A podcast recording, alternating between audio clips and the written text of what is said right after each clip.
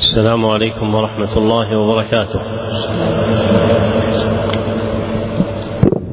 الحمد لله الذي جعل طلب العلم من أجل القربات وتعبدنا به طول الحياة إلى الممات وأشهد أن لا إله إلا الله وحده لا شريك له وأشهد أن محمدا عبده ورسوله صلى الله عليه وسلم ما عقدت مجالس التعليم وعلى آله وصحبه الحائزين مراتب التقديم. أما بعد فهذا الدرس الثلاثون في شرح الكتاب الأول من برنامج التعليم المستمر في سنته الثانية إحدى وثلاثين بعد الأربعمائة والألف واثنتين وثلاثين بعد الأربعمائة والألف. وهو كتاب تذكرة السامع والمتكلم السامع والمتكلم للعلامة محمد بن إبراهيم بن جماعة رحمه الله. ويليه الكتاب الثاني وهو بلوغ القاصد جل المقاصد للعلامة عبد الرحمن بن عبد الله البعلي. ويليه الكتاب الثالث وهو فتح الرحيم الملك العلام للعلامة عبد الرحمن بن ناصر بن سعدي رحمه الله. وقد انتهى بنا البيان في الكتاب الأول إلى الأدب العاشر. من الباب الثالث من الفصل الثالث من الباب الثالث وهو من آداب وهو في آداب المتعلم في دروسه وقراءته في الحلقة. نعم. الله عليكم بسم الله الرحمن الرحيم. الحمد لله رب العالمين.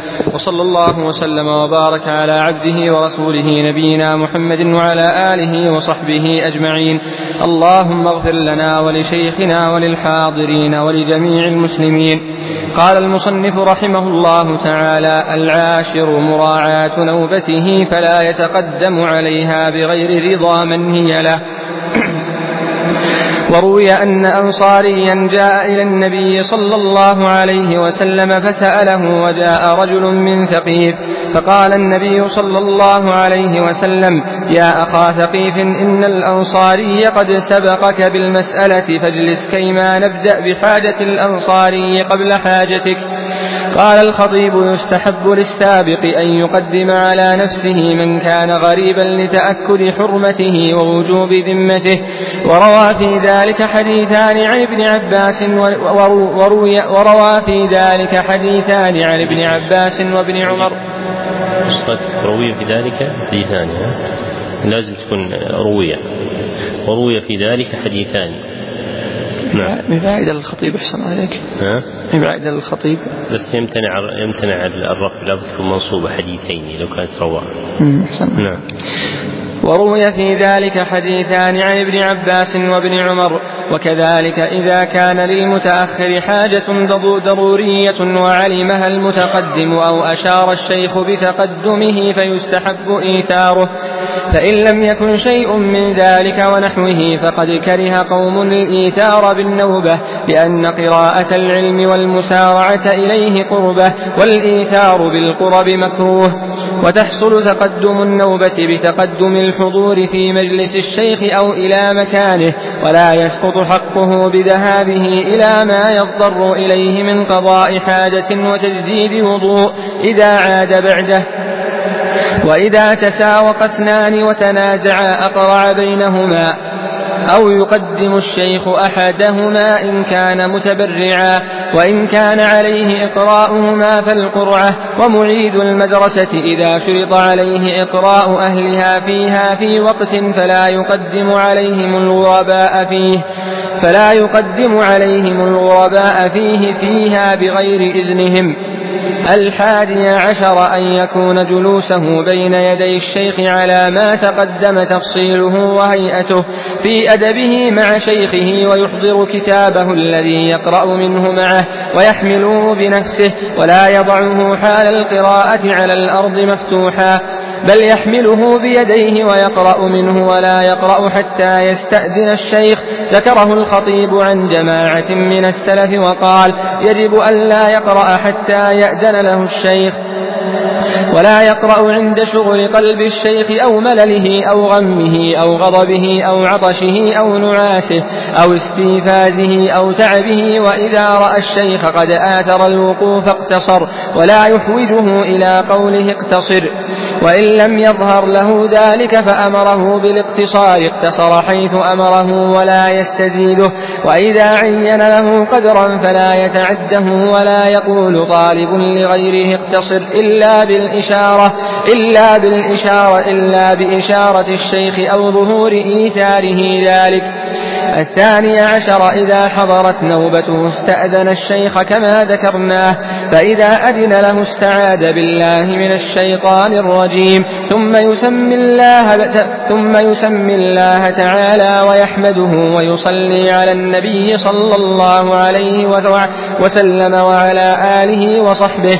ثم يدعو للشيخ ولوالديه ولمشايخه ولنفسه ولسائر المسلمين. وكذلك يفعل كلما شرع في قراءة درس أو تكراره أو مطالعته أو مقابلته في حضور الشيخ أو في غيبته إلا أنه يخص الشيخ بذكره للدعاء عند قراءته عليه ويترحم على مصنف الكتاب عند قراءته. وإذا دعا الطالب للشيخ قال رضي الله عنكم وعن شيخنا وإمامنا ونحو ذلك ويقصد به الشيخ وإذا فرغ من الدرس دعا للشيخ أيضا ويدعو الشيخ أيضا للطالب كلما دعا له فإن ترك الطالب الاستفتاح بما ذكرناه جهلا أو نسيانا نبهه عليه وعلمه إياه وذكره به فإنه من أهم الآداب. وقد ورد الحديث في ابتداء الأمور المهمة بحمد الله تعالى وهذا منها. الثالث عشر أن يرغب بقية الطلبة في التحصيل ويدلهم على مضانه ويصرف عنهم الهموم المشغلة عنه ويهون عليهم مؤنته ويذاكرهم بما حصله من الفوائد والقواعد والغرائب وينصحهم في الدين فبذلك يستنير قلبه ويزكو علمه. ومن بخل عليهم لم ينبت علمه وإن نبت لم يثمر. وقد جرب ذلك جماعة من السلف. ولا يفخر عليهم أو يعجب بجودة ذهنه. بل يحمد الله تعالى على ذلك ويستزيده منه بدوام شكره. ذكر المصنف رحمه الله تعالى أربعة آداب تتمة الآداب المتقدمة المتعلقة بآداب المتعلم في قراءته وحلقة درسه عند شيخه وهي لاحقة بسابقتها في العد وأولها العاشر. وذكر فيه المصنف رحمه الله تعالى أن من أدب المتعلم في قراءته أن يراعي نوبته أي القدر المؤقت له مما يسمى في لساننا دورا فلا يتقدم على أحد ولا ينبغي له أن يتأخر عن الوقت المعتاد له في القراءة بل يراعي ذلك مراعاة حريصا فيها على عدم فوت شيء له إما بسبق أو تأخر فإن العلم إذا فات لا يعوض. قاله المصنف رحمه الله تعالى في موضع متقدم. وبينا وجه أنه لا يعوض وأن ذلك لا يختص بالعلم الملقى بل ما فاته من الخشية والسكينة والرحمة والإقبال على هذه العبادة لا يعوض فوته بإعادتها بتسجيل صوتي أو تقييد قلمي. ثم ذكر المصنف رحمه الله تعالى حديثا مرويا في ذلك هو الأصل الذي شيدت عليه هذه المسألة وهو أن أنصاريا جاء إلى النبي صلى الله عليه وسلم فسأله وجاء رجل من ثقيف فقال النبي صلى الله عليه وسلم يا أخا ثقيف إن الأنصاري قد سبقك بالمسألة فاجلس كيما نبدأ بحاجة الأنصاري قبل حاجتك وهذا الحديث رواه جماعة منهم الطبراني في الكبير والبيهقي في دلائل النبوة من حديث ابن عمر وحسن البيهقي إسناده وفيه ضعف إلا أن له شواهد عن أنس وعبادة ابن الصامت ربما يحسن الحديث بمجموعها بملاحظة محله فإنه من أحاديث الرقائق والآداب ومثل ذلك الأمر فيه أوسع. ثم ذكر المصنف رحمه الله تعالى كلام الخطيب في الجامع إذ قال يستحب للسابق أن يقدم على نفسه من كان غريبا لتأكد حرمته ووجوب ذمته. فمن آداب رعاية النوبة أن من وصلت إليه النوبة فوجد غريبا وراءه فإن من الأدب أن يقدمه لحق الغريب فإن الغريب الوارد على الشيخ من خارج البلد له حق الضيافة وحرمة رعاية هذا الحق مذكورة في الشرع فإن الشرع آمر بإكرامه ومن طرائق إكرامه رعاية ذلك في حظه من العلم. وسبق التنبيه إلى هذا الأصل في أن من جادة السلف ملاحظة حقوق الغرباء في أخذ العلم فإن البلدي المقيم يتوفر له من السعة في الوقت والقدرة على العلم ما لا يحصل للوالد الغريب. ثم ذكر أنه يروى في ذلك حديثان عن ابن عباس وابن عمر رضي الله عنهما رواهما الخطيب في الجامع وإسنادهما ضعيف. ثم قال رحمه الله وكذلك إذا كان للمتأخر حاجة ضرورية وعلمها المتقدم أو أشار الشيخ بتقدمه فيستحب إيثاره. فإذا علم أن للمتأخر من أصحابه حاجة ضرورية تدعو إلى تقديم نوبته عليه قدمه. أو أشار شيخه إليه بأن يقدم فلانا استحب له أن يؤثره بحظه في النوبة. ثم قال فإن لم يكن شيء من ذلك ونحوه فقد كره قوم الإيثار بالنوبة لأن القراءة قراءة العلم والمسارعة إليه قربة والإيثار بالقرب مكروه. وهذا الذي ذكره المصنف رحمه الله تعالى فيه نظر لأن القاعدة التي بني عليها وهي قولهم الإيثار بالقرب مكروه لا تصح على إطلاقها. وإن كان الفقهاء رحمهم الله تعالى تارة يصرحون فيها بالحرمة وتارة يصرحون فيها بالكراهة وتارة يصرحون فيها بخلاف الأولى. لكن المشهور عند المذاهب الأربعة أن الإيثار بالقرب بالقرب مكروه أي بما يتقرب به إلى الله سبحانه وتعالى. وأشار إليك إلى ذلك الأهدل في الفرائد البهية إذ قال ويكره الإيثار شرعا بالقرب وهو فيما سواها مستحب. مع أن بعض المذاهب يفقد نص أصحابها عليها لكنهم خرجوها على كلام غيرهم. فإن من فقهاء الحنفية من صرح بأنه لم يقف على كلام للحنفية فيها وهو ابن نجيم وبناها على كلام الشافعية لكن هذا هو المشهور الذي استقرت عليه المذاهب الأربعة.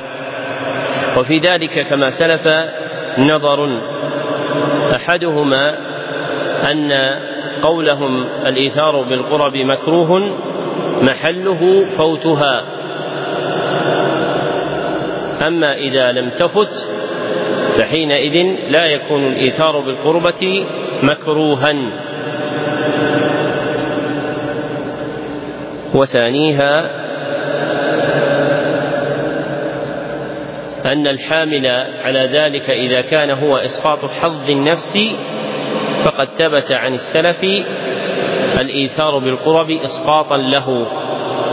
فإن عائشة رضي الله عنها أسقطت حقها من محبة دفنها مع أبيها مع زوجها صلى الله عليه وسلم وأبيها رضي الله عنه وآثرت به عمر بن الخطاب. والمغيرة بن شعبة آثر أبا بكر الصديق في تبشير النبي صلى الله عليه وسلم بقدوم وفد أهل الطائف ثم إن محل هذه الصورة في هذه المسألة إذا كان الإيثار يؤدي إلى فوت نوبته بالقراءة. أما إن أدى إلى تأخره فليس ذلك محلا لها. ذكره الحموي في غمز عيون البصائر. فلو أن أحدا قدم صاحبه مع بقاء حقه في القراءة بعده فإنه لا يعد داخلا في هذه المسألة. أما إذا قدم صاحبه بحيث يسقط حقه وتمتنع قراءته لضيق الوقت فهي محل المسألة المذكورة عندهم في هذا الباب.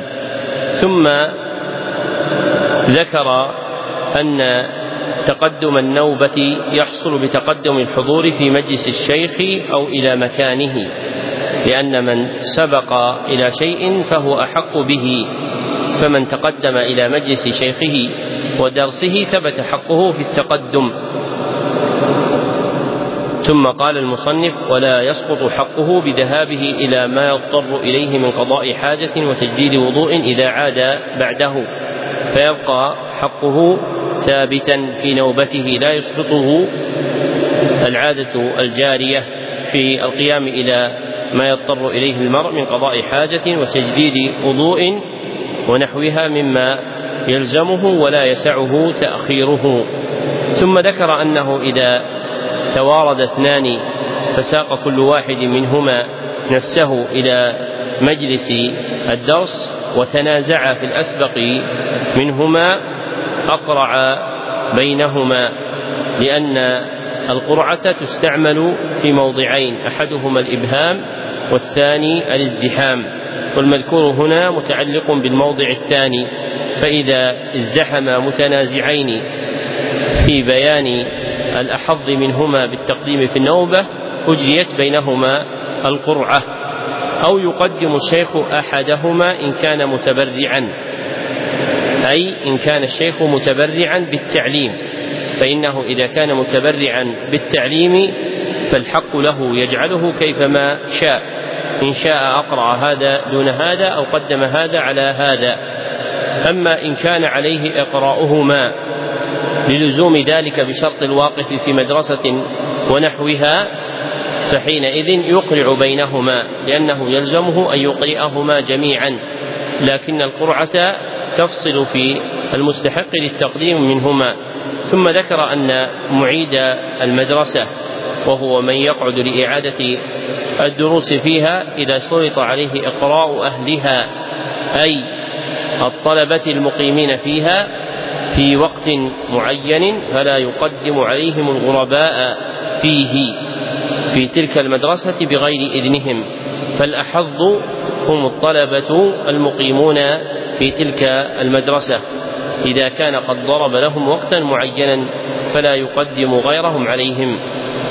ثم ذكر المصنف رحمه الله الأدب الحادي عشر وهو أن يكون جلوسه بين يدي الشيخ على ما تقدم تفصيله وهيئته في أدبه مع شيخه ويحضر كتابه الذي يقرأ منه معه ويحمله بنفسه تعظيما له فإن العلم يعظم ولا يفطم ومن تعظيمه رفع دواوينه المصنفة رفع دواوينه المصنفة فيه فلا يضعها الإنسان على الأرض كما صرح به المصنف فقال ولا يضعه حال القراءة على الأرض مفتوحا بل يحمله بيديه ويقرأ منه ولا يقرأ حتى يستأذن الشيخ أي لا يبتدئ القراءة على الشيخ في نوبته حتى يستأذن الشيخ في بدئها.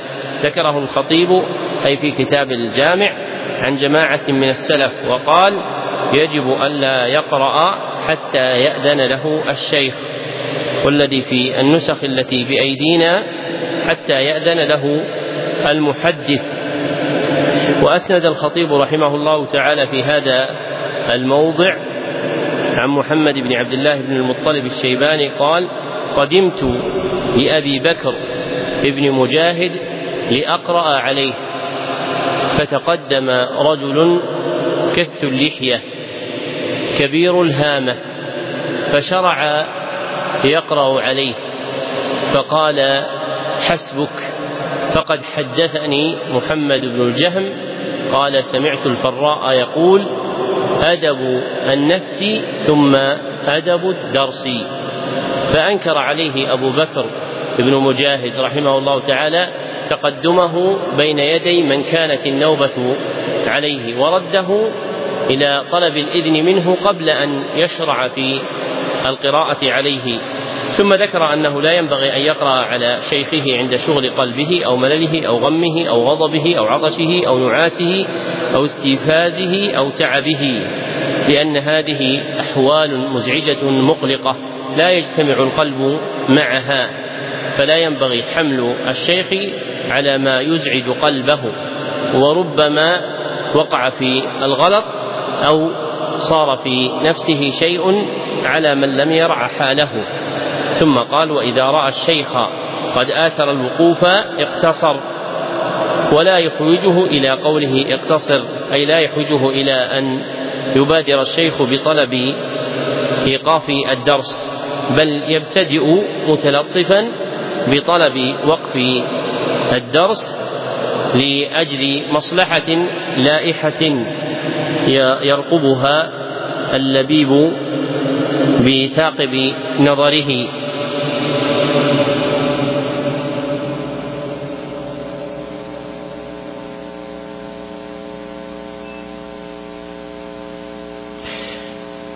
وكنت أقرأ مرة على شيخنا عبد الله بن عقيل شفاه الله. فنزل مطر غزير بعد طول مدة من انقطاعه فجعل الشيخ ينظر إليه فقلت له متلطفا وجوزوا عند نزول المطر أن يقطع الدرس لأجل النظر. فقال أن يوقف الدرس ولم يحب كلمة القطع. ثم قال المصنف وإن لم يظهر له ذلك فأمره بالاقتصار اقتصر حيث أمره ولا يستزيده. فإذا أمره الشيخ أن يقف عند موضع انتهى إليه وإذا عين له قدرا فلا يتعداه فإذا قدر له أحاديث معدودة أو أبيات مرصودة وقف عندما قدره شيخه ولم يتعده. وروى الخطيب البغدادي في الجامع أن رجلا جاء إلى الأوزاعي فقال يا أبا عمرو أقرأ عليك ثلاثين حديثا. فقال نعم. فجعل يقرأ والأوزاعي يعد. فلما جاوز الثلاثين قال له الأوزاعي يا ابن أخي تعلم العلم تعلم الصدق قبل أن تتعلم العلم. ثم روى عن عبد الله بن هارون قال جئت إلى محمد بن يوسف الفديابي فقلت له أقرأ عليك خمسة أحاديث. فقال نعم. فجعل قال فجعلت أقرأ وجعل يعد. فلما ابتدأت السادس قال اذهب فتعلم الصدق ثم اكتب الحديث وقد قال جماعة من السلف لا يرتفع في هذه الصنعة إلا صادق. ثم قال المصنف ولا يقول ولا يقول طالب لغيره اقتصر إلا بإشارة الشيخ أو ظهور إيثاره ذلك لأن مرد إدارة النوبات بين المتعلمين إلى أمر الشيخ. فلا ينبغي لأحد أن يتجرأ بالمجازفة بنهي غيره إلا أن يعلم من الشيخ إيثاره ذلك بطول صحبته إياه ومعرفته بعاداته وأحواله. ثم ذكر المصنف رحمه الله الأدب الثاني عشر أنه إذا حضرت نوبته في القراءة استأذن الشيخ كما ذكرناه فإذا أذن له استعاذ بالله من الشيطان الرجيم. والمختار أن الابتداء بالاستعاذة مختص بكلام الله عز وجل في القرآن دون غيره فلا يشرع افتتاح شيء من الكلام سواه بقول القائل أعوذ بالله من الشيطان الرجيم. فإن كان يستفتح قراءة قرآن على شيخه بدأ بها أما إن كان يقرأ في كتاب من كتب الحديث أو العلم فلا يبتدئ ذلك بالاستعاذة. وقد قام شاب ينشد.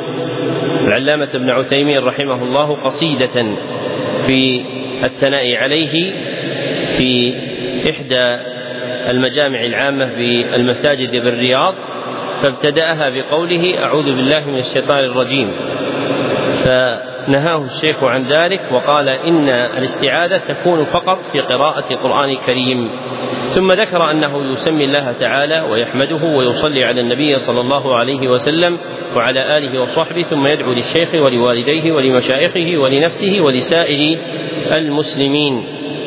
ثم قال وكذلك يفعل كلما شرع في قراءة درس أو تكراره أو مطالعته أو مقابلته في حضور الشيخ أو في غيبته إلا أنه يخص الشيخ بذكره في الدعاء عند قراءته عليه ويترحم على مصنف الكتاب عند قراءته لأن للشيخ مزيد فضل عما سواه فالدعاء له من القيام بأداء بعض حقه على الآخذين عنه.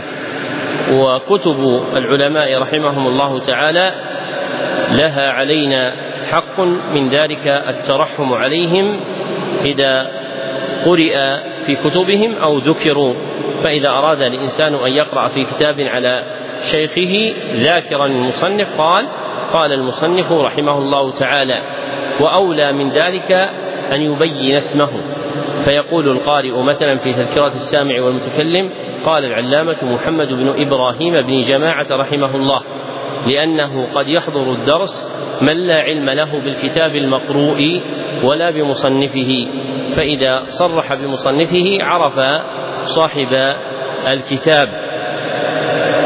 ومن أهل العلم من كان يأمر من يقرأ عليه في الكتب المسندة إذا وصل إلى الصحابي أن يقول رضي الله عنه ورحمهم.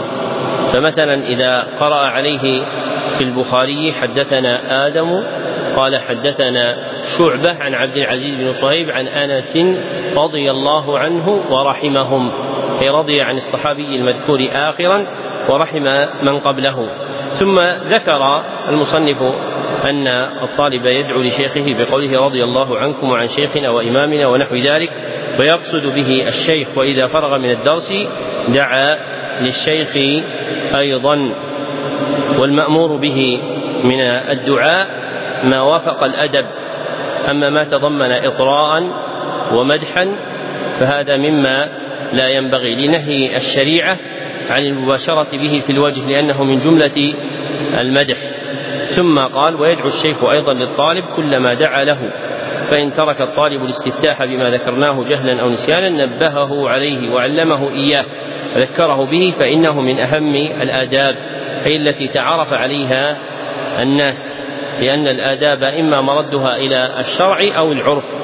وهذا من العرف الجاري عند أهل العلم في ابتداء القراءة على الشيوخ.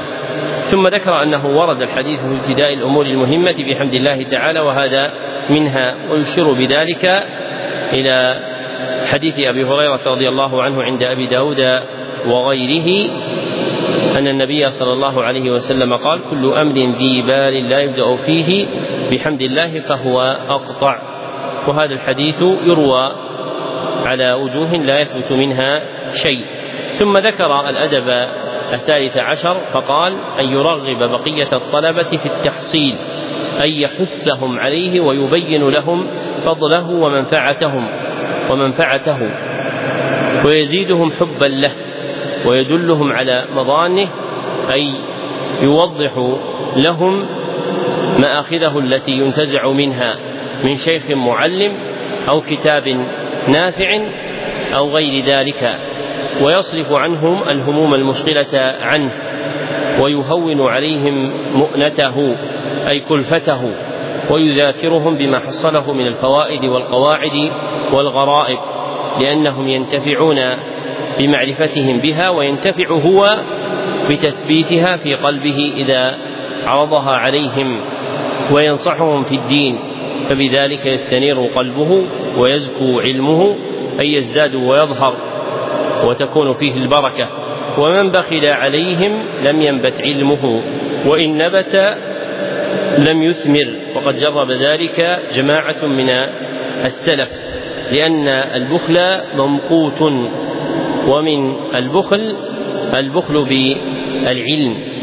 ولهذا ذكروا في آداب المحدث التحذير من البخل بالعلم كما قال ابن الجزري في منظومته الهداية في علوم الرواية قال وليجعل الحديث من مذهبه